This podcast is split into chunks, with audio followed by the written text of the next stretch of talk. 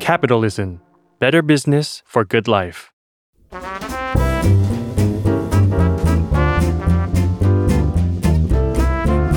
ปงนปตี ธุรกิจรอบครัว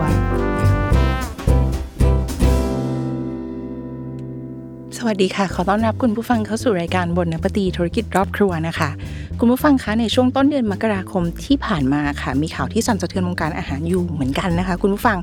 นั่นคือข่าวที่ว่าธุรกิจเนื้อที่ทำมาจาก plant based กำลังจะตายค่ะ พูดภาษาแบบบ้านๆให้เข้าใจง่าย ๆนะคะ ก็คือธุรกิจเนื้อเจ หรือเนื้อที่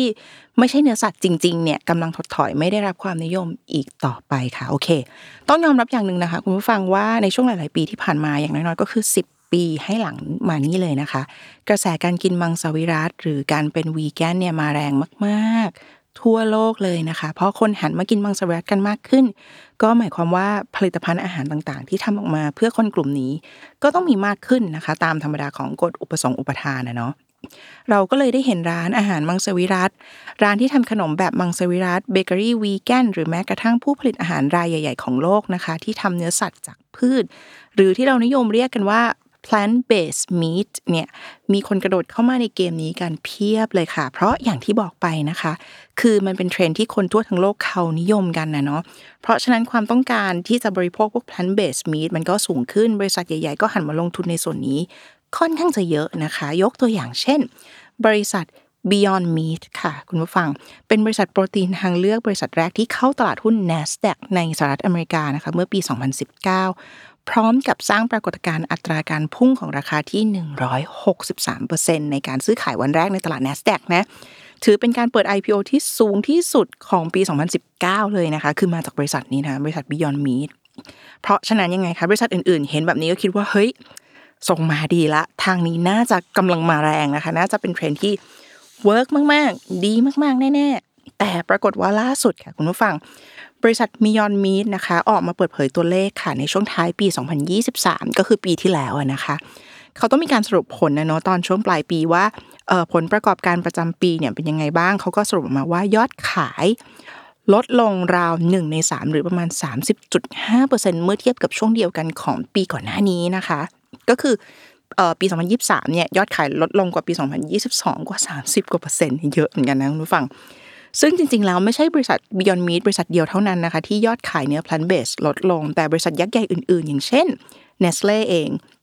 ก็ออกมายอมรับเช่นเดียวกันค่ะว่าเออ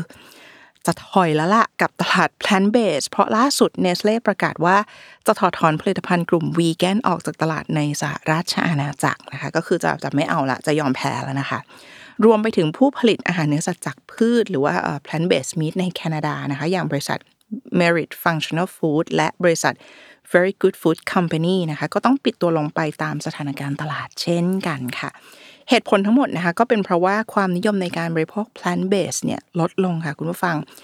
นักเศรษฐกิจกูรูอะไรต่างๆนานามากมายเขาก็พากันออกมาวิเคราะห์นะคะว่าเอ๊ะมัน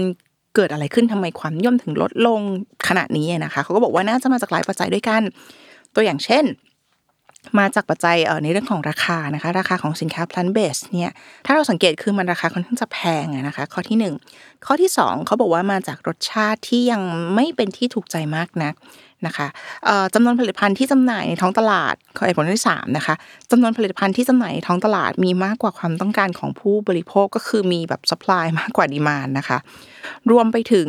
ความกังวลค่ะ ข้อสุดท้ายคือความกังวลว่าส่วนประกอบที่เอามาใช้ผลิตเนื้อ plant based เนี่ยเอ๊ มันดีจริงหรือเปล่าอะมันทำมาจากอะไรนะมันดีจริงหรือเปล่านะ ก็คือยังไม่มั่นใจในคุณภาพของสินค้าแบบร้อยเปอร์เซ็นต์นั่นแหละนะคะแต่ยังไงก็ตามนะคะ ผู้บริหารบริษัทอาหารหลาย ๆ คนเขาก็ยังคงมองตลาด plant based meat เนี่ยว่าเออจริง ๆ แล้วยังมีทางไปต่อได้อยู่นะ เพราะว่าเอาจริง ๆ แล้วยังไงยังไง ก็ยังคงมีคนเป็นมังสวิรัตหรือว่ามีคนเป็นวีแกนอยู่วันยังค่ำนะคะ ยังคงไม่ไปไหนนะคะ คนกลุ่มนี้ เพราะฉะนั้นถ้าเกิดว่าจะเจาะตลาดกลุ่มนี้ได้อยู่ มีการพัฒนาผลิตภัณฑ์สินค้าให้มีคุณภาพที่ดีกว่านี้ได้อีกเนี่ยประกอบกับแนวโน้มของประชากรโลกที่เพิ่มขึ้นอย่างต่อเนื่องแล้วก็คาดว่าน่าจะสูงขึ้นเรื่อยๆนะคะในปี 2050 นะก็น่าจะเป็นปัจจัยหนุนให้ตลาด plant based เนี่ยมีมูลค่าตลาดสูงถึง 2.5 แสนล้านดอลลาร์สหรัฐ ภายในปี 2035 ได้อยู่นะคะ หลายๆ คนก็ยังมองว่ายังมันยังไปต่อได้อยู่นะ ยังไงก็ตามค่ะคุณผู้ฟังเราก็คงจะต้องมาติดตามกันต่อไปนะคะว่าตลาดอาหาร plant based เนี่ยจะเติบโตไปในทิศทางไหนใครที่ชอบ หรือไม่ชอบกินอาหาร plant based ยังไงก็คอมเมนต์มาคุยกันได้นะคะ ฝากติดตามรายการบนนปฏิธุรกิจรอบครัวได้ทุกวันพฤหัสบดี จากทุกช่องทางของ s ซ l m o n Podcast และ Capital นะคะสำหรับวันนี้บนนปฏิค่ะ